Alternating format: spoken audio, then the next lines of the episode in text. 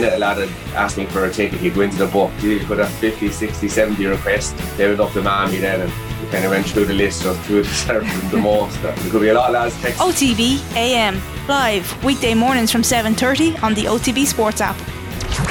The latest sports news in a bite-sized podcast, the OTB Lunchtime Wrap. Good afternoon, I'm Philip Egan, and welcome to the OTB Lunchtime Wrap for a look at today's sports news on Wednesday, the 15th of June. Republic of Ireland manager Vera Pauw says Stephanie Roche is back in the squad for the first time in three years as a reward for her hard work. The Peamount United striker is one of 27 players in Pauw's squad for the World Cup qualifier away to Georgia on the 27th of June. Diane Caldwell also returns while goalkeeper Naoisha McAloon's been called up for the first time.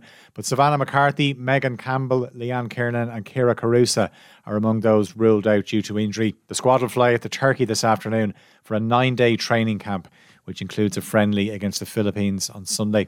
St. Pat's will play Sfîntul Gheorghe of Moldova or Slovenian side Mura in the second qualifying round of the Europa Conference League. Meanwhile, Shamrock Rovers know if they get past Hibernians from Malta in the first qualifying round of the Champions League, they'd play either Bulgarian side Ludogorets or Sutjeska of Montenegro in the second qualifying round. Stephen Kenny says he was happy with the response from his players after starting the Nations League with back to back defeats. The boys in green beat Scotland 3 0 last Saturday and followed that with a 1 all draw against Ukraine and Poland last night. The Ireland boss had to make plenty of changes in the last week due to having four games in the space of 10 days, but Kenny believes that'll improve the team. We need competition for places and real competition for places. I think it's very important.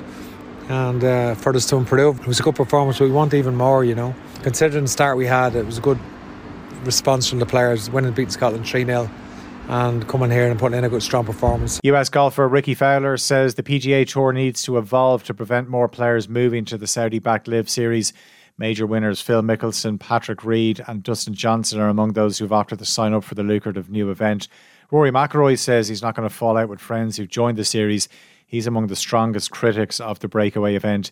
And speaking ahead of the US Open, which gets underway tomorrow, McIlroy said he's not sure if the players have considered the long term impact. For a lot of the guys that are going to play that are younger, um, sort of similar age to me or, or a little younger than me, it seems like quite short term thinking you know, and they're not really looking at the, the big the big picture. And I've just tried to see this with a wider lens. Blaithin Mackin's become the latest Gaelic football player to sign up for the AFLW.